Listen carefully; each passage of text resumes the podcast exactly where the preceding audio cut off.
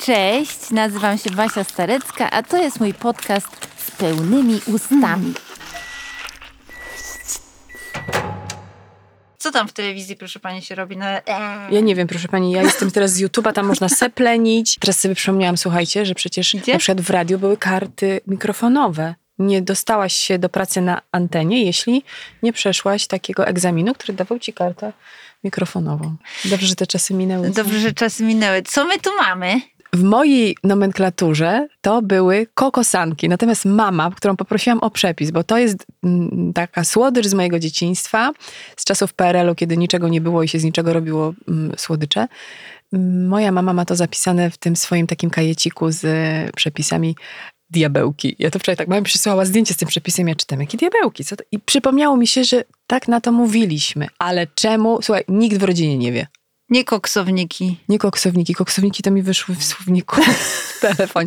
E, Dobrze, Basiu, to, e, to zrobimy kokosanki. Wyszło koksowniki. Sorry, e, miały być kokosanki. Nie wiem, dlaczego mój słownik mi zmienia na koksowniki. Ja sobie wyobraziłam takie wielkie kontenery koksu od razu. Marzycielka. To otwieraj, pokazuj. Nie sięgnę. Ty, ty Diabełki. A, diabeł, poczekaj, powącham. Ja to, one są ciemne. ponieważ one są wytarzane w, ko- w wiórkach kokosowych, ale e, głównym ich składnikiem, jak robiłam ten przepis wczoraj, serio robiłam, przysłałam ci zdjęcia, Tak. widziałaś? Było masło, bo i w cieście jest masło, i w polewie. Zrobiłam prawdziwą polewę czekoladową według starego perelowskiego przepisu. Mleko, masło, cukier i kakao. To powiem ci, że moje kokosanki z dzieciństwa były jasne. Jasne, bo pewnie nie było w nich Bez, czekolady. bez czekolady. A, no widzisz. Czyli jednak diabełki, jak to o, o, zapisała moja mama, coś w tym musi A być. w środku są jasne. No tak, bo to jest ciasto, bardzo proste, które piecze się e, dosyć szybko i ono nie za dużo wyrasta, bo tam jest niewiele Mhm. proszku do pieczenia. I jest takie twarde, być może jest za suche, nie wiem. Natomiast e, spróbowałam wczoraj wieczorem, jak je robiłam na dzisiejsze nasze spotkanie. Wiesz, w, tym, w tej polewie czekoladowej jest kostka masła. Ja tu czuję wszystko. Nie no, jest to wypiek luksusowy. Czuć Aż pieniądze. Czuć pieniądze. Słuchaj, to czuć mam I nadzieję... smakuje przyszłością. Serce moje czuć. Serio, robiłam to wczoraj cały dzień. Mi się tak już nie chce, wiesz. Ja bardzo kocham to doceniam, gotować. moja droga, że Ale ja to dla ciebie. No, bardzo jest mi miło. Się. Dobrze, mam tutaj swoją serwetkę. Spróbuj. Nie jadłam obiadu, to jest skandal. Zamiast obiadu. Zamiast obiadu. Nie, to już tak nie robię, wiesz. Kiedyś taka byłam głupia, a teraz muszę zjeść. Muszę być nakarmiona. Czy ty mlaszczesz? Możliwe. Pyszna jest ta kokosanka, choć jest trochę za sucha. Może to jest Tak, jakaś... to troszkę wilgoci mogłoby jej się przydać, ale no ma wiele walorów. Ale czujesz taką przeszłość? Czasy, w których wiórki kokosowe były luksusem? Ja pamiętam, że od czasu do czasu u nas w domu pojawiał się taki plastikowy woreczek właśnie wiórków kokosowych. Mhm. Nie wiem, czy to jakaś baltona była grana, czy wiesz, jakiś ktoś coś przywiózł. Może to było jak z pomarańczami, że rzucali Tak. raz na jakiś czas. I pamiętam, że się otwierało plastikowe opakowanie i ja ja- jadłam z takim nabożnym y, skupieniem po małej łyżeczce te wiórki i pamiętam ten, to obracanie tej, tej, wiesz, tej małej ilości tych wiórków, poznawanie tego smaku. Przecież to jest taki sypki, suchy produkt. Ale Podziwiam pod cię, że to wpływem- jadłaś tak. Tak, bo to było y, niezwykłe dla mnie doświadczenie i teraz jak jem te kokosanki, to tak do mnie wróciło bardzo mocno to wspomnienie, że pod wpływem śliny i wilgoci w ustach wiórki kokosowe robiły się takie soczyste.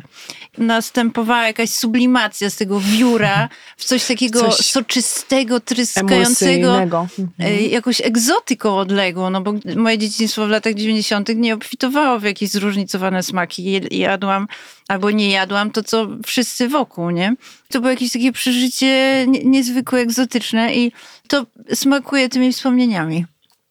Mnie się to jeszcze łączy z takim pragnieniem smakowania świata, wiesz, jeszcze na innych poziomach, bo a ja jestem dzieckiem, mm, którego dzieciństwo przypadło na lata 80., Basiu, więc na przykład już wtedy, gdzieś tam pod koniec lat 80., na początku lat 90., już mieliśmy na przykład dostęp do większej liczby amerykańskich filmów, w których na przykład akcja toczyła się na jakiejś rajskiej wyspie. I co oni, słuchaj, tam na tej plaży pili? Dostawali kokosa Kokosy, tak. z rureczką.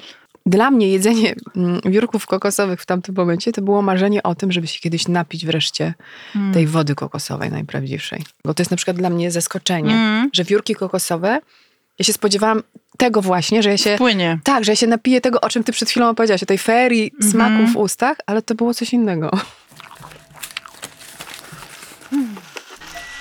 Witam Państwa z pełnymi ustami i zapraszam na kulinarne słuchowisko z Magdą Mołek, dziennikarką telewizyjną kiedyś, dzisiaj youtuberką i podcasterką. Tak, też tak e, sezonowo robię podcasty, nie mam swojego stałego. Jak się określasz, powiedz, jak k- wchodzisz w jakieś nieznane środowisko, y, jest small talk pierwszy i mówisz cześć, to ja, Magda.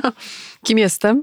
Wiesz, ja mam jeszcze wciąż ten przywilej, że nie za bardzo muszę się przedstawiać, bo ta rozpoznawalność potelewizyjna ma się dobrze, chociaż na przykład w takim zupełnie młodym pokoleniu to wiesz... Właśnie, mogą cię nie kojarzyć. Zupełnie. I to też jest sympatyczne.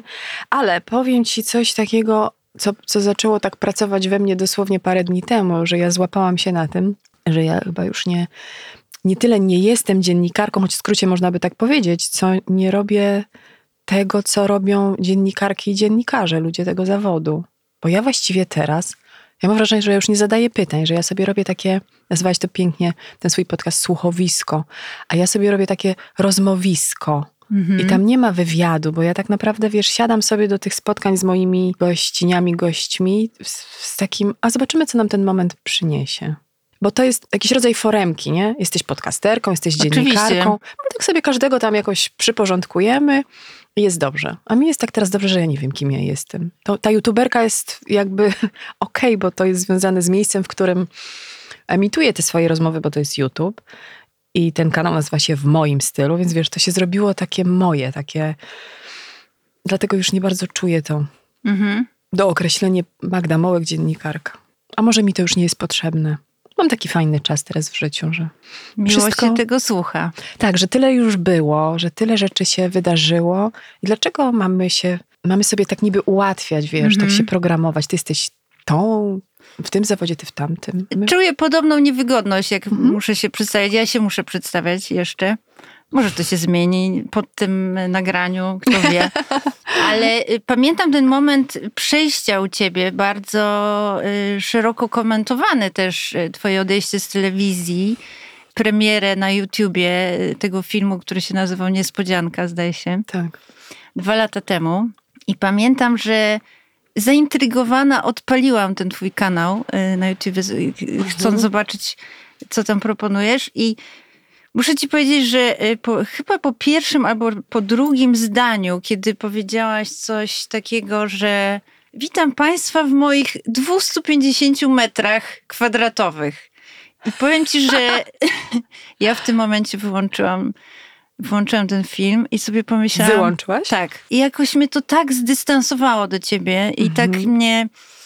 Tak sobie pomyślałam, Boże, jesteś dalej tą panią z telewizji, która jest na jakiejś odległej y, planecie, a chce przemówić do zwykłych śmiertelników i dalej trzymasz ten dystans, no bo ty jesteś na tych 270 czy 50 metrach, a ja jestem na moich 40 i ta odległość jest dosyć duża.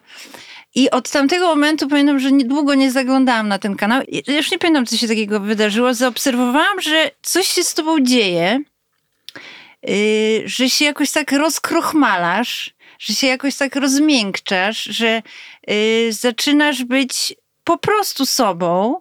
Zaobserwowałam taką zmianę i w sumie zaprosiłam cię dzisiaj na to spotkanie, żeby cię o to dopytać. Yy, Czy rzeczywiście coś się takiego wydarzyło w perspektywie tych dwóch lat? Y, I myślę, że tak. No Magda, upiekłaś mi kokosanki. Powiedz. Wiesz, no nie piekę tylko dla ciebie. Uznałam, że to jest e, jakiś wyraz szacunku do tego, Tak. co robisz i jak uczysz nas patrzenia na smaki życia.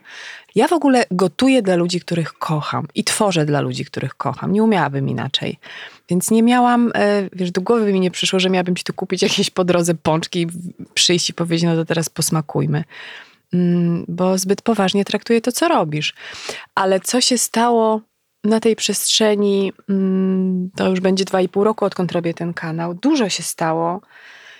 Mm, Ale takim momentem przełomowym na pewno było to, wiesz, jak tak wkurwione i wściekłe i zbuntowane chodziłyśmy po polskich ulicach, bo to nie tylko w Warszawie odbywały się strajki kobiet, to była jedna po prostu z najbardziej dla mnie takich formujących momentów, bo ja poczułam moc kobiet, taką umiejętność podpalania świata, wrzucania granatu do jakiegoś zastanego porządku, bo jesteśmy do niego przyzwyczajone, ale tak naprawdę większość z nas przymuszone, i że my potrafimy zerwać te kajdany. Ja wtedy to poczułam. Wiesz, no to wszystko, co się na tych ulicach działo, hulało pod tym hasłem y, siostrzeństwa, ale dla mnie było to takie spotkanie z, jakąś, z jakimś rdzeniem. Mhm.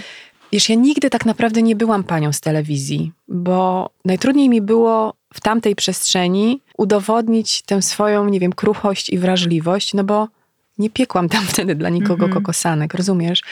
Ja w ogóle uważam nawet to, co ty powiedziałaś, no co jest złego w tym, że ktoś ma 250 metrów? Zresztą to był żart, szkoda, że nie dosłuchałaś dalej, bo ja za chwilę powiedziałam, co dosłuchałam, powiedziałam. Dosłuchałam, dosłuchałam, wróciłam do tego filmu, ale y, powiem ci, że przyszła mi do głowy taka interpretacja później, że to no. jest pewnego rodzaju jakiś taki poczucie humoru ironiczne może, że masz Ja jestem taki... tak, ja jestem ironiczna, ja bywam mm -hmm. nawet złośliwa momentami. I żeby była jasność, nie mam nic do tych 200 y, iluś metrów kwadratowych, super, że je masz. Pokój, w którym nagrywam swoje rozmowy YouTube'owe mm. jest, uważaj, e, no mniejszy nawet niż ten, w którym ty tu raz mm -hmm. mnie tu gościsz w tym studiu, więc... Ja sobie, A jest to malutkie studio. Ja sobie zostałam mm. po prostu w małym pokoiku w, w, w mieszkaniu i tam mam to swoje miejsce, więc wiesz, no te 250 metrów by, było pewnie jakimś takim y, zaczepnym odwołaniem się do takiego funkcjonowania właśnie w wyobrażeniu innych osób, mnie, funkcjonowania takiej królowej na takim bardzo, wiesz, wysoko e, wybudowanym, na wysokiej górze zamku, do którego możesz dotrzeć tylko, wiesz, konno. To, to, to, takie, to, to, takie, to, to, No właśnie to poczułam. To tak, jest tak. ciekawe, bo ten mm. film właściwie do tej pory ma chyba największą liczbę wyświetleń i mnóstwo informacji, które po nim dostałam, było o tym, hej, nie wiedzieliśmy, że ty masz taką drogę zawodową, że ty możesz opowiedzieć o sobie po tam 25 latach pracy, o rzeczach, które zrobiłaś, nie kojarzyliśmy. A, faktycznie, to pani prowadziła nam studio powodziowe. A, faktycznie, pani wtedy dostała jakąś nagrodę. A, w ten program to pani zrobiła. Więc wiesz, no było, mm, było mnóstwo też takich przyjemnych e, reakcji. Więc ciekawe, że tak to obejrzałeś. To jest, wiesz, to jest dla mnie ważne, że to mówisz, bo to trochę też pokazuje mi moją drogę, jak, ja to, jak ja to czułam i widziałam dalej, czyli po tych, po tych moich rozmowach e, na kanale przy okazji wtedy e, strajku kobiet, ja wtedy podjęłam decyzję, że ja nie będę robiła żadnej rozrywki, że, e, że ja sobie mogę od czasu do czasu porozmawiać, nie wiem, z gwiazdą o jej czymś tam nowym, ale zasadniczo ja bym chciała poznać, poczuć człowieka. A jeszcze robiłam ten kanał i startowałam w tym kanale, z tym kanałem w totalnym chaosie na świecie, bo przecież właśnie zaczęła się pandemia, co paradoksalnie spowodowało, że że mnóstwo osób do mnie zaglądało, bo telewizja, jak pamiętasz, kompletnie siadły. Trudno było wręcz nagrywać programy telewizyjne, nic nie działało. E, wszystko się zachwiało. E, no i wszyscy weszliśmy wtedy mm, w ten online szeroko rozumiany. Wtedy też zaczęłam robić podcasty o kobiecej seksualności z Asią Keszką, które też bardzo się dziewczynom, kobietom podobały. Pisały do nas dziewczyny, że oglądają to, wiesz, wielopokoleniowo. Dużo się wtedy fajnych rzeczy wydarzyło i bardzo się cieszę, że się że się odważyłam na taki krok. Dla mnie to nie był żaden skok w przepaść, tylko takie totalne rozwinięcie grubo pierzastych skrzydeł i fru. Hmm. Wróciłam do tego filmu i go obejrzałam, ten dalszy ciąg z wielką przyjemnością. Właśnie to, co mówisz, dowiedziałam się o różnych nieznanych mi Że faktach. jednak nie wypadłam sroce spod ogona? to nie, tego to nigdy nie, nie, nie, nie miałam takiego pomysłu na ciebie. Nie, właśnie postrzegałam cię jako osobę, która jest hiperprofesjonalna, ale właśnie niedostępna, gdzieś mm. spoza kręgu śmiertelników. Mm. Wiesz, gdzieś dotykająca no tak, gdzieś no, na... to, ale to jest oczywiste, wiesz, jak pracujesz w tej stacji, pod tym logo, gdzie po prostu o takich osobach jak ja, zawsze mi to wkurzało, nie mówi się inaczej niż per gwiazda, no to tysiąc razy powtarzane kłamstwo staje się prawdą. Już mm. wiemy, że to tak działa. To żadna nasza mm, wina. Ja myślę, że wiesz, ja też świetnie wpadam w taką, mm, do tego zbioru, dlatego, że no mam taką, a nie inną urodę, że nie wiem, tak, a nie inaczej mówię, właśnie, że jestem, że bywam złośliwa, że jestem ironiczna. To w ogóle jest bardzo niemile widziane, jak kobiety, jeszcze wtedy tym bardziej, teraz to już jest inny świat, ale 10 lat temu, wiesz, jak zaznaczałaś swoje granice, to dostawałaś po łbie. Ja też wiem, że tamten czas był dla mnie trudny, dlatego że e, ten czas telewizyjny, że ja sama próbowałam się w tym odnaleźć. Jeśli ktoś myśli, że funkcjonowanie w tym świecie jest bezkosztowe, no to nic nie wie o życiu. Że to nie jest tak, że właśnie jestem tą królową oderwaną od rzeczywistości i niedostępną. Niedostępną tak, no bo jestem jedną z, nie wiem, z 15 osób, które pracują w dużej ogólnopolskiej telewizji. No to jest, można powiedzieć, 15 wybrańców, tak? Ale wiesz, no to, to jest tylko moja praca. Nikt nie wie, jaka jestem prywatnie, tym bardziej, że ja też bardzo tego bronię, bo to jestem ja prywatnie i to jest naprawdę moja sprawa, nie wiem, jak często moje włosy mm, i, i jak rozmawiam ze swoimi dziećmi, ale ten dystans, który tworzyło moje miejsce pracy, on sam mnie w pewnym sensie też bardzo dotknął. Można być oczywiście osobą, nie wiem, niewrażliwą, albo niespostrzegawczą, albo nieświadomą, no ale ja doskonale wiedziałam, gdzie ja jestem, w czym ja funkcjonuję. I uratowało mnie na przykład myślenie o mojej pracy tylko w tych kategoriach, hej, to praca. Mm. Nie? Że nie można aż tak się spalać, aż tak tych emocji w sobie nie akceptować, zaprzeczać. Przychodziłam bardzo często do pracy, mnie brzuch bolał ze strachu, ze stresu. Tylko tak naprawdę ani się nikogo nie bałam, ani się zasadniczo niczym nie, nie stresowałam. Ale być może właśnie ta przynależność do tego wyjątkowego zbioru dawało poczucie, że kurczę, ja tu jednak nie pasuję, wiesz, jestem tylko Magdą z Legnicy. Ja jestem profesjonalna, ja jestem pracowita, ja jestem lojalna, jestem dobrą dziennikarką ale to nadal ja. Mam swoją wrażliwość, jakieś swoje, wiesz, czułe punkty. No każdy je ma.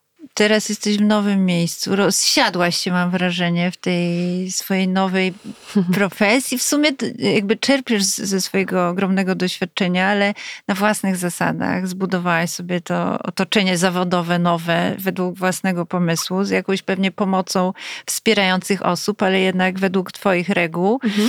I tak sobie myślę, czy jest coś z tamtego życia, czego ci brakuje, zawodowego oczywiście, czego brakuje ci w tych nowych okolicznościach życiowych. Jesteś osobą, która właściwie od samego początku pracowała na żywo na wizji, prawda? Więc to też są, być może stąd ta reakcja ciała i brzucha, yy, wysokie emocje, dużo adrenaliny, stresu, mhm. takiego spięcia, bycia w gotowości, tak sobie wyobrażam, bo nigdy tego nie robiłam na żywo, takiego dziennikarstwa, właśnie relacji. Wspomniałaś o powodzi tak. we Wrocławiu.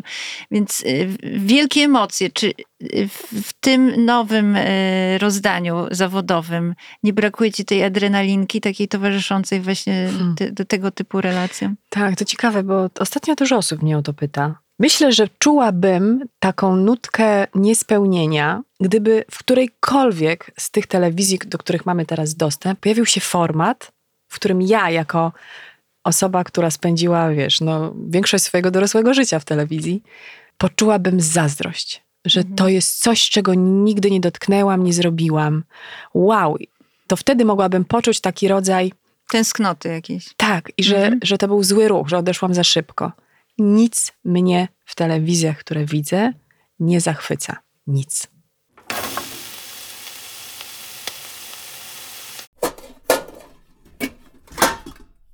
Jestem tylko absolutnie kolosalną fanką, bo to nie moja dziedzina, więc podziwiam po stokroć, e, dla reporterów, reporterek, E, dziennikarek, dziennikarzy śledczych, którzy wykonują kolosalną robotę, wiesz, w odkrywaniu e, partactw tej władzy i tego, w jaki sposób ta władza nas okrada na co dzień.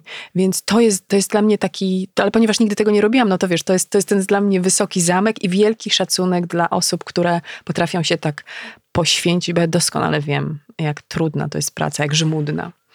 Natomiast wciąż odbywają się jakieś festiwale, wciąż są poranne programy, ale ja już tam nie pasuje. Mhm. I ja mam totalną na to zgodę. Czy mi brakuje tej adrenaliny? Ona mi zdrowie schuśtała. Ja nie jestem osobą, której to pasowało. Ja to zawsze bardzo przeżywałam i płaciłam za to bardzo wysoką osobistą cenę. A teraz ja przeżywam swoje rozmowy, ja się na nie cieszę, ja o nich myślę, ja się do nich przygotowuję. To są fantastyczne rzeczy. Teraz adrenalinę mam z zarządzania tym wszystkim, no bo sama wiesz, no, masz tu jakieś studia, ktoś cię obsługuje, ja mam też osoby, z którymi pracuję, ale ja to wszystko wymyślam, teraz ja muszę to jeszcze spiąć finansowo. Ja muszę na to zarobić, przynieść te, znaleźć te pieniądze na rynku albo dać się temu rynkowi zauważyć. No to też jest wyzwanie. Przy utrzymaniu zespołu, który się składa z pięciu, sześciu osób, ja naprawdę muszę myśleć o tym, że to są. Jestem też bardzo uczciwa w takich relacjach finansowych z ludźmi, których zatrudniam. Po prostu uważam, że za wykonaną pracę należy się płaca. E, I moje dziewczyny, no i jest jeden mężczyzna, są chyba zadowoleni z faktu, że ja o nich myślę, że o nich dbam i że zapewniam im po prostu no, komfort finansowy. Ale wiesz, to wszystko trzeba przynieść. I to jest ta adrenalina, nie? I ja za tym stoję i ja za to odpowiadam. Hmm, już duża odpowiedzialność właśnie. Bardzo duża. Nawet momentami za duża. Myślę sobie czasami, że może bym tego nie chciała, ale z drugiej strony, wiesz, no tak lubię tych ludzi, którzy mnie otaczają. Jest mi z nimi tak dobrze. A nazywasz to pracą? No właśnie coraz zabawne jest, że coraz bardziej tak, bo na początku ja po prostu sobie płynęłam. Wiesz, puściłam całą kasę, którą sobie odłożyłam. To, był, to było szaleństwo. To mogło w pewnym momencie mieć rys takiego um, samobójczego lotu.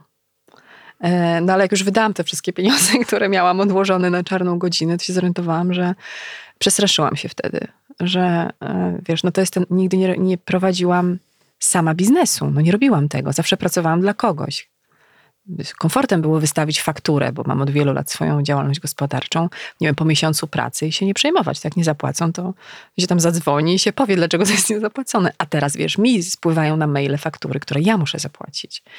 Więc to jest taka, no to jest taka rzecz, przez którą nie śpię czasami. Jak o tym mówisz, to poczułam, że ta decyzja o swoim kanale była taką decyzją strzewi. Jesteśmy była. w podcaście Słuchowisku Kulinarnym, więc sięgnę do tych kiszek, że to było takie z ciebie, ze środka, że to nie była kalkulacja i wymyślony projekt nie. na siebie, że się zobaczyłaś i to pracowałaś w Excelach i innych dokumentach, nie, tylko nie że to poczułaś, że chcesz coś takiego sobie zrobić po prostu. I bardzo w to wierzyłam. Wiesz, można, mogę teraz sobie siedzieć komfortowo i powiedzieć tak, spełniło się moje marzenie, wciąż pracuję z ludźmi, z którymi pracuję od początku, a to jest też wymagające bardzo zajęcie, wiesz, to nie jest różowo, są problemy, stresy. Muszę tym zarządzać i wychodzi mi to. Ja się sprawdziłam po prostu na zupełnie innym polu. I to też mi dało bardzo dużo, dlatego że, wiesz, ja jestem dziewczyną z telewizji. Ja nigdy, nigdzie nie pracowałam, tylko w telewizjach, jednej, drugiej, piątej, dziesiątej, ale to zawsze były telewizje. I ktoś dawał mi pracę i potem płacił te moje faktury. A tutaj jest po prostu totalny zwrot. Sama sobie dałam pracę, nie tylko sobie, to mi dało takie skrzydła, że poradziłam sobie, że wyszłam na prostą, że wyszłam z długów. Wiesz, to są fajne rzeczy, bo to daje poczucie sprawczości. I też dużo satysfakcji. Z tym różnie, ale ta sprawczość, takie. Mhm. Że ja umiem i potrafię i, i, sama sobie poradzę. I że się sprawdziłam. Żadnych, tak, i że się sprawdziłam w czymś kompletnie nowym, mhm. czyli y, doświadczenie telewizyjne mam i sobie je wykorzystuję w tej formie, którą wy widzicie na, kanale, na kanale na YouTubie, ale to, co to jest tylko efekt końcowy, a żeby to powstało, to ja muszę bardzo dużą pracę wykonać. A czy to zmieniło Twoją relację y, samej ze sobą? Wiesz co, ja mam chyba, wbrew pozorom, dużo pokory. Samą siebie y, bardzo dobrze znam i tak sobie na, na sobie samej te eksperymenty przeprowadzam. Ja też nie umiem, ja też nie potrafię, nie chce mi się. Ja też jestem zmęczona, ja też nie dowożę. I ja zawsze taka byłam. Ja na ten wycinek życia, to co ci powiedziałam na początku, traktuję to jak pracę. Byłam tą taką perfekcyjnie niewzruszalną. Ale przecież ja w międzyczasie, tak zwanym, urodziłam dzieci. Wy wychowanie dzieci, zajęcie się dziećmi jest po prostu wyrwaniem sobie z codzienności y, kupy czasu, który po prostu wbrew mm, wszystkiemu przecieka ci przez palce. Wydaje ci się, że do, dopiero wstała się już jest wieczór. Nie? Ja sobie siebie bardzo cenię. Nie nadużywam siebie. Nauczyłam się też dużo bardziej mówić nie. Jak mi z kimś nie jest, jest nie po drodze i ja tego kogoś czuję, że to jest, że to się, ja to wiem od początku, z tego brzucha, z tej intuicji, to to się potem sprawdza. Jak mi coś na początku nie kliknie, a mimo tego, zaprzeczając swoim odczuciom, zrobię to, to jest klops. Mm. A powiedziałaś o tych momentach takich trudniejszych, że to nie jest tylko pasmo satysfakcji Oczywiście. i sukcesów. Co jest najtrudniejsze w, ty, w, tym, co sobie właśnie stworzyłaś, wymyśliłaś? Gdzie, gdzie wiesz, że jest tak najbardziej grząsko i Miękko. czy w związku z tym wchodzisz tam i rozglądasz się i chcesz to zbadać i zastanowić się, jak to oswoić? Czy właśnie są jakieś takie momenty w tej twojej nowej pracy, których starasz się nie dotykać, bo wiesz, że tam jest trudno i właśnie słuchając siebie po prostu omijasz ten, ten teren? To bardzo ułatwia życie, jak masz e, kontakt z ciałem, które ci mówi ja korzystam z tego, ale też wiem, że jak ciągle mi wychodzi, to się rozsiądę. Powiedziałaś, tak? Rozsiadłaś się w tej mhm. swojej pracy. Więc ja się jeszcze nie rozsiadłam. Nie. ja się jeszcze nie rozsiadłam. Ja sobie cały czas szukam i eksperymentuję. No ale na przykład e, wróciłam na terapię, bo poczułam w pewnym momencie, że ja nie dźwignę tego, czym mm, moje rozmówczynie się ze mną dzielą, bo bardzo często są to bardzo, bardzo trudne ich momenty w życiu. A ja z tym, wiesz, ja z tym jestem. To ja o tym rozmawiam, to ja o to je pytam, one u mnie to mówią. Ja, wiesz, zanim wypuszczę rozmowę, to mam coś takiego, kurczę. Czy w odpowiedni sposób zabezpieczyłam osobę, która przyszła powiedzieć mi coś ważnego i trudnego?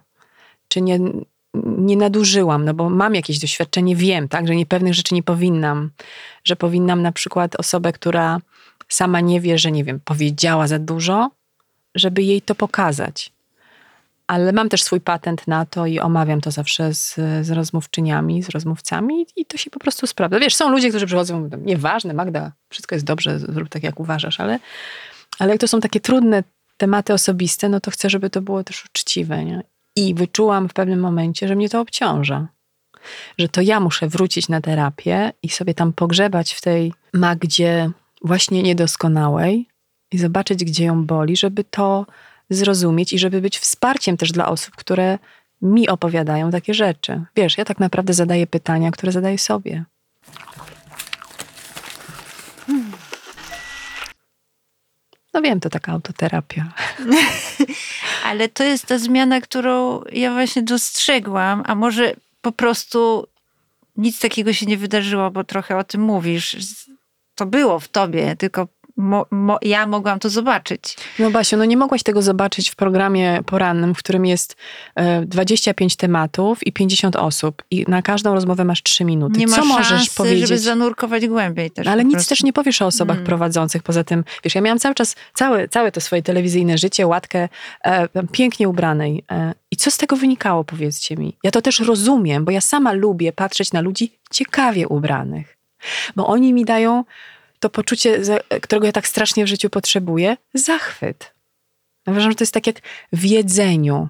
Ja czuję zachwyt. Ja coraz rzadziej, bo to jedzenie w tych restauracjach, albo już nie umiem szukać, zrobiło się takie na jedno kopytko.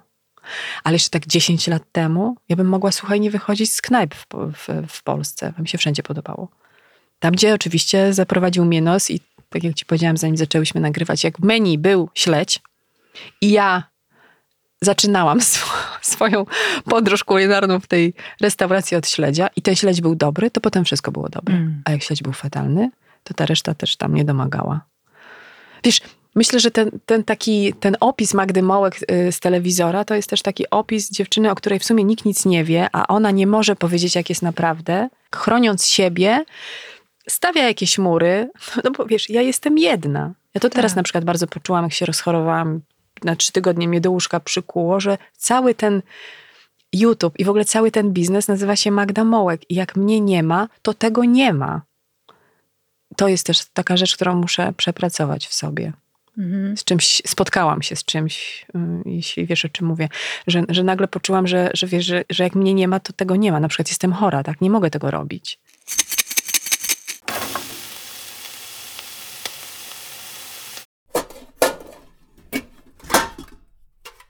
Bardzo słuchaj, jestem dumna z tej polewy, ja sobie ją jeszcze zrobię. Co można w takiej gorącej polewie czekoladowej maczać, żeby było A pyszne. maczaj wszystko, co ci tam przyjdzie do głowy. Moim zdaniem na tym polega też przyjemność w kuchni, żeby nie powściągać jakoś tej fantazji i Mhm. słuchać się tych, mm, no jakiejś takiej intuicji. Bo ty ją masz w kuchni, słyszałam. Zrobiłam wywiad O, środowiskowy Boże, jak ja dawno nie urządzałam przyjęć takich, wiesz, że i wywiad przychodzą. potwierdza, Mhm. że świetnie gotujesz. U melerów pytałaś? No, nie zdradzę ci źródełek. E, No, bo ja bardzo to lubię. Największy koszt to jest brak czasu na gotowanie. Dlatego tak podoba mi się nazwa twojego słuchowiska, nakarmiona. No bo co to znaczy być najedzonym, a nakarmionym? To są dwa różne stany. My jesteśmy kompletnie nienauczeni umieć się karmić siebie i siebie nawzajem. Jedzenie i karmienie to jest o miłości. Wiesz, ja jeszcze jestem z tego pokolenia, ty to też na pewno potwierdzisz, że te nasze mamy czy babcie, takie ważne było to jedzenie w domu, nie? Że to było najważniejsze, że kobiety w domu były od karmienia. Twoja mama też? Właśnie moja babcia, mama, mojej, mama mojego taty, babcia Paulina gotowała wybornie, w czasach, w których nie było niczego. Babcia potrafiła wyczarować wszystko. Ja kubki smakowe mam z domu od babci. Moja mama już była mamą nowocześniejszą, pracowała i wiesz, już, nie było tej przestrzeni na to. Ja bardzo długo nie chciałam w ogóle gotować. Po pierwsze nie chciałam mieć dzieci, a po drugie pomyślałam sobie, nigdy w życiu nie będę gotować. Dlaczego? Bo jak widziałam, jak ta moja cudowna babcia Paulina musi wstać, wiesz, cztery godziny przed nami, żeby przygotować ten niedzielny obiad i to wszystko znikało ze stołu w ciągu 10-15 minut i jeszcze trzeba było to pozmywać, ja sobie myślałam, jaki to ma sens? Kiedy był taki moment, kiedy pomyślałaś, że w sumie to gotowanie nie jest wcale takie złe? Mm. Miałam chyba 27 lat, czyli dosyć późno. I to były takie pierwsze przebłyski. Pamiętam, jak zrobiłam swoje pierwsze tiramisu. A potem się wkręciłam, bo uwielbiałam kupować w tych takich dużych, jeszcze 15-20 lat temu były w Warszawie takie super markety dobrych firm zachodnich. Billa na przykład była. Aha. I tam były fantastyczne produkty Tak. wyjściowe. Mm, Mi nigdy w życiu na przykład nie wychodziło bycie na jakiejś diecie. Raz czy dwa spróbowałam z tego skorzystać. To było straszne. Czy jedzenie jakiejś zupy kapuścianej w kółko jest, jest e, dla mnie To horrorem. ta słynna dieta na piersi? Nie. Kapustę kładziesz na piersi, jak masz za dużo mleka w piersi. Ponoć działa, nie wiem, nie stosowałam. A, bo ale- ja pamiętam, że był jakiś taki trend, że na wzrost się tą kapustę przyjmowało. Na po, powiększenie piersi? Tak. Ja znam wersję na pomniejszenie. Zobacz, jaki ten świat jest różnorodny, no. Co chatka, to zagadka. Ale to taki, wiesz, urban legend, nie? Na zasadzie anegdoty, że gdzieś krążyło, że kapusta na piersi w fantazjach nastolatek, które tych Możliwe. piersi jeszcze nie miały. Możliwe. Czyli 27 lat, Mhm. kupujesz y, składniki do tiramisu Tak. w Billy I, I- robię pierwsze i robisz to dla tiramisu. siebie, czy dla, No, dla- w tak, nie, dla okolicznościach towarzyskich? Mhm, mhm. I potem mija kilka lat. y, Ja się w ogóle przeprowadzam z, jednej, z Warszawy pod Warszawę, tam mam dom. To było zresztą szaleństwo kupić sobie dom w wieku tam 27, byłam stuknięta naprawdę. Y, I tam mieszkałam ze swoim chłopakiem i zaczęły się przyjęcia. Ja dopiero posmakowałam, że można jeszcze stworzyć atmosferę wokół stołu, że przyjeżdżali przyjaciele, piliśmy wino, a ja wiesz, ca- wiesz planowałam to, bo najpierw musiałam zrobić zakupy, najpierw wymyślić, co ja chcę zrobić. A więc to planowałam, potem wielką przyjemność sprawiały mi te zakupy. I potem tak sobie cały dzień gotowałam. Siadałam wieczorem do tego stołu na to przyjęcie, to mnie tak bolał kręgosłup do jakiegoś takiego krzywego stania przy tej kuchni. I wiesz co, pandemia przerwała w sumie te nasze takie spotkania Bachanalia. towarzyskie. No, strasznie mi tego... A co serwowałaś? Poczekaj, wróćmy jeszcze do tego momentu y, uczty. Słuchaj, ja e, słynę z gęsi, ale chyba bym już dzisiaj nie zrobiła, bo jednak zmienił się mój stosunek do mięsa. No to takie Em, bardzo listopadowe danie, bym powiedziała, Tak. zakorzenione w y, polskiej tradycji kulinarnej. Gęś na świętego Tak. Marcina. Świętego Marcina. Lubię zrobić od czasu do czasu jakąś zupę krem wymyślną. Ale to wiesz, skremować, w sensie zmiksować możesz wszystko. Lubię kuchnie zagraniczne, ale ja je lubię na wakacjach. Wiesz, zrobienie oczywiście makaronu z pomidorami ulubionego dania naszych dzieci jest y, po prostu szybkie i proste, więc sięgam po te rozwiązania. Ale mi smakuje włoskie jedzenie we Włoszech. A jak tutaj przyjeżdżam, to nawet to, co zrobię, jest chwalone, ale to jest jak z winem. No. Kupisz sobie tam winko e, w markecie za 3,50, podajesz je do kolacji, ono smakuje Mhm. przywieziesz je do Polski. No chociaż te wina u nas do trzech dych też dają radę. Bardzo możliwe, nie wiem, ja nie piję. Powiedziałaś coś takiego ładnego, że odkryłaś, że oprócz tego, że pieczesz tą gęś, Mhm. to bardzo ważne jest y, również to, co się wydarza wokół stołu, czyli ta Tak. atmosfera. Jak dbasz o atmosferę i jak ją można stworzyć, żeby ona była właśnie taka, jak mnie mam, gościnna, zapraszająca. No wydaje mi się, że jednak dobre jedzenie łączy ludzi. Jak dobry seks. Ona tak zawsze powtarza Asia Kaszka. Dobry seks łączy ludzi. Smakuje ci, sprawia ci to przyjemność, masz inne nastawienie do wszystkiego, co jest dookoła. Ale tak mam. Jak mi smakuje w restauracji jedzenie, to mi się nawet kelnerzy podobają. A tak to po prostu wiesz, nie zwracasz na to uwagi, co się dzieje wokół ciebie, chcesz skończyć, zapłacić, chcesz wyjść. Różnie są osoby przy stole. Nie, może nie wszystkim jest do końca po drodze, ale wydaje mi się to być takim, wiesz, to jest jak takie łamanie mm, wszelkich lodów, nie pierwszych, ale potem i drugich, i każdych, i tych najgrubszych. Ja po prostu tak uwielbiam gadać z ludźmi, że oni przychodzą, jedzenie ląduje na stole i czasem mi nawet żal, że to w sumie ja za to odpowiadam, no bo wiem, co zrobiłam, wiem, jak podać i tak dalej, nikt mi w tym nie pomoże. Nie pozwalam też sobie na to, żeby mi coś e, umknęło z tej rozmowy. Słucham. Nawet jak się odwracam do kuchni, żeby coś podać, to słucham, e, rozmawiam. Uwielbiam to teraz, jak z tobą rozmawiam, to myślę, Boże, trzeba zrobić jakieś przyjęcie. Takie nie za duże, ale to jest takie przyjemne. A jakbyś miał opowiedzieć twój życiorys, ale od kuchni, to powiedz, co się w tej kuchni wydarza, jak jest ten 95 rok i zaczynasz swoją pierwszą pracę w radiu. Poza domem w ogóle, bo wiesz, jakby mieszkanie w domu to jest taka bardziej kuchnia mojej babci, tej, o której ci wspomniałam. E, Nocowaliśmy w tym babcinym domu na pierwszym piętrze, na dole tam była kuchnia i uwielbiałam te wieczorne i nocne rozmowy rodziny, która się zjeżdżała. No ale byliśmy dziećmi i, i trzeba było tam po tej 22 e, na górę, jak to się mówiło, do spania. Ale w jednym z tych trzech, chyba raz, dwa, trzech pokoików tam na górze, w takim najmniejszym, babcia trzymała ciasta. I teraz Basia, uważaj. I ja mogłam spać w tym pokoju. I te ciasta w tamtych czasach to były serniczek taki na cieniuteńkim spodzie, przepyszny, nie puchaty, taki dosyć zbity, polany czekoladą i posypany takimi kolorowymi cukierkami, gdzieś takie, takimi patyczkami cienkimi. My mieliśmy do tego dostęp, ponieważ rodzina mojego taty pochodziła ze Słowacji. Wtedy była tam Czechosłowacja, w tych latach 80. przyjeżdżały, wiesz, jak ja to mówiłam, dary z Czech, czyli czechosłowackie słodycze. Pamiętam, babcia rum zamawiała zawsze u tej swojej rodziny, żeby jej przywieźli, chyba tuzemski się nazywał, żeby do ciast miała ten rum, do kremów. Babcia robiła mm, z takiego francuskiego ciasta rurki, do których był wciskany krem. Akurat ich nie lubiłam, bo ten krem był dla mnie za tłusty. Ale babciny jabłecznik, poezja. No, przepraszam, ty byłaś w stanie spać z tymi Nie, ciastami? No pod warunkiem, że podjadłam. Babcia miała takie jeszcze takie, z takie jakieś płyty, tace, na których te, e, te wielkie ciasta trzymała. Zostawiała tam dwa noże.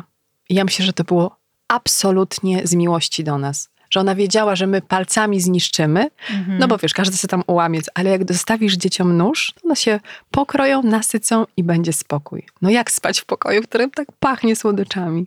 Zresztą e, z domu właśnie babcinego wyniosłam też miłość do kawy. Babcia miała taką szafkę w kuchni, której mój dziadek stolarz jej zrobił, w której trzymała kawę, ziarna kawy do mielenia w młynku. Y, Jak uwielbiałam ten zapach. Otwierałam tę szafkę i tam ten zapach kawy powodował, że się w ogóle przenosiłam, tak jak mówiłyśmy o tym kokosie, to się przenosiłam do jakiegoś innego świata, takiego świata marzeń, że ja kiedyś tam będę. To wróciło do mnie po tych, słuchaj, 40 latach, jak mój młodszy syn. Właśnie mamy taką szafkę, w której jest kawa. I on właśnie mówi, chcę do tej sawki, gdyż tam jest słodyc. No ja miał tam dwa, dwa i pół roku, jak zaczął tak mówić.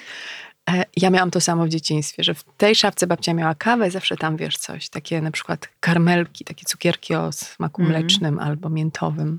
A co się działo z twoją dietą, jak już zamknęłaś drzwi do tego rodzinnego domu i zaczęłaś żyć na swoim? Zaczęłam żyć Czy fatalnie. ty w ogóle dbałaś o, jedzenie. siebie, bo byłaś bardzo dbałam. zajętą osobą. Nie wiem, wiesz co, do dzisiaj pamiętam, a mieszkałam we Wrocławiu, że kończyłam pracę dyżur w telewizji, nie wiem, o 20. to jedynymi czynnymi sklepami były wtedy sklepy nocne, spożywcze. Bardzo drogie, ale wyposażone w na przykład w najpyszniejsze serki brie albo um, camembert. Pamiętam, że jadłam na, na potęgę. Takie rzeczy. Y, zimne jogurty. Odżywiałam się fatalnie. Nie jadłam cały dzień, bo nie miałam czasu, a na noc jadłam rzeczy najgorsze.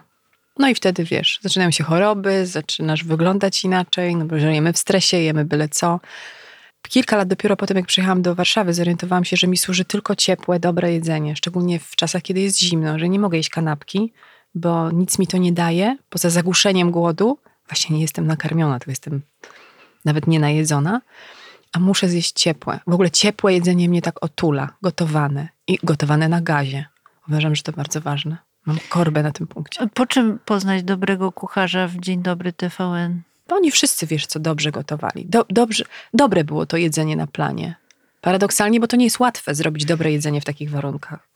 Ale to było, to mi zawsze smakowało. Zawsze podjadałam. Byłam pierwsza w kuchni, to tak, wizyta w kuchni, zaczynałam wizytę na planie, od wizyty w kuchni, co tam dzisiaj do zjedzenia. Ja jakoś regularnie nie oglądałam programu, bo w ogóle moje życie upłynęło bez telewizora, raczej z radiem. Myślę, że stąd ta też tak. skłonność do, do tej formy ale mam gdzieś w pamięci takie obrazy, że ta kuchnia jest takim, jest takim najsmaczniejszym właśnie e, punktem programu, tak. że jakoś tak wszyscy się, to co opowiadałeś o, tym, o tej magii spotkań przy stole, że ta rozmowa jakoś tak e, inaczej się toczy, wy się uśmiechacie, rozświetlają wam się spojrzenia i bardzo często ten kadr zjeżdżał trochę z was na ekipę, która realizowała e, mhm. dany program. I widać było, że panowie z wielką przyjemnością zjadają również tak. to, co jest tam szykowane. Na planie jest, nie wiem, 40 osób. Jest weekend, bo ja pracowałam w weekendy. Wszyscy jesteśmy głodni. No, wstaliśmy bardzo wcześnie, szybka kawa, idziesz do pracy i nagle ten brzuch zaczyna ci tam burczeć. Na szczęście mikrofony mieliśmy tu przypinane. Gdyby były tu przypinane, to ja na przykład nie musiałabym się odzywać, bo cały czas by coś było, bo jestem ciągle głodna. W takim dobrym tego słowa znaczeniu, że lubię te smaki, lubię sobie tam sprawdzać. E, no i jak jest, e, i, i, było zejście na reklamę, no to było 7 minut wolnego, to wiesz, hura, wszyscy na kuchnię. I w końcu chyba wyszło takie rozporządzenie, że nie jemy tego, co jest w kuchni do końca programu. No bo wiesz, w pierwszej przerwie reklamowej mm. zasadniczo można zjeść wszystko, co jest do pokazania widzom jeszcze w tam dwóch, czy trzech, czy pięciu wejściach z tej kuchni. Więc dopiero jak już poszła tyłówka. Okej, okay, czyli chodziło też o scenografię tego programu. No tak, no, no gotujemy, coś przygotowujemy, żeby widzowie sobie zobaczyli, tak? tak. Jaki jest efekt końcowy. A tu nie nie ma czego na końcu pokazać, okay. bo było tak pyszne, że zniknęło w drugiej reklamie. Hmm. Celebracja jedzenia jest wielką przyjemnością. Kocham swój stół, mam duży stół w kuchni, taki pół, kwadrat, półtora na półtora, przy którym mniej więcej mieści się osiem osób. Każdy z nas ma przy tym stole swoje miejsce. Ten stół jest przyjazny, przyjemny dla nas. Nie wiem, nawet jak nie jest nakryty, uwielbiam go w, e, w, różne święta czy spotkania, bo wtedy wiesz, wiem jaki obrus, uwielbiam serwetki na przykład.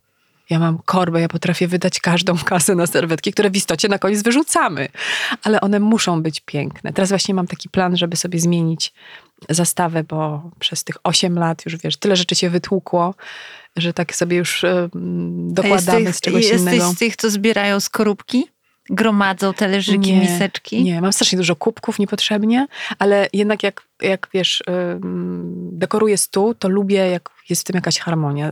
Z każdego roku na święta kupuję sobie coś innego, w innym klimacie ten stół przygotowuję, więc bardzo lubię tą taką e, celebrę. Kocham kwiaty. Muszę mieć chociaż, nie stawiam na stole wazonu, kiedy stawiam jedzenie, bo w ogóle na co dzień stoi faktycznie na tym naszym stole wazem z moimi kwiatkami, ale mam także, że jakiś taki akcent, nie jak to są święta, to taki, jak to jest jesień, to tak, jak są urodziny dziecka, to jakiś inny. Bardzo to lubię, tak sobie, bo są takie, wiesz, te momenty, takie momenty, w których dla mnie o tym też jest jedzenie, o szacunku dla siebie, właśnie, żeby nie robić tego nad zlewem, czegoś tak. tam szarpać, tylko sobie nakryć ładnie, żeby rozsiąść się w tej chwili, y, rozsmakować i zadbać o siebie, o te swoje kiszki, dogodzić im w jakiś sposób.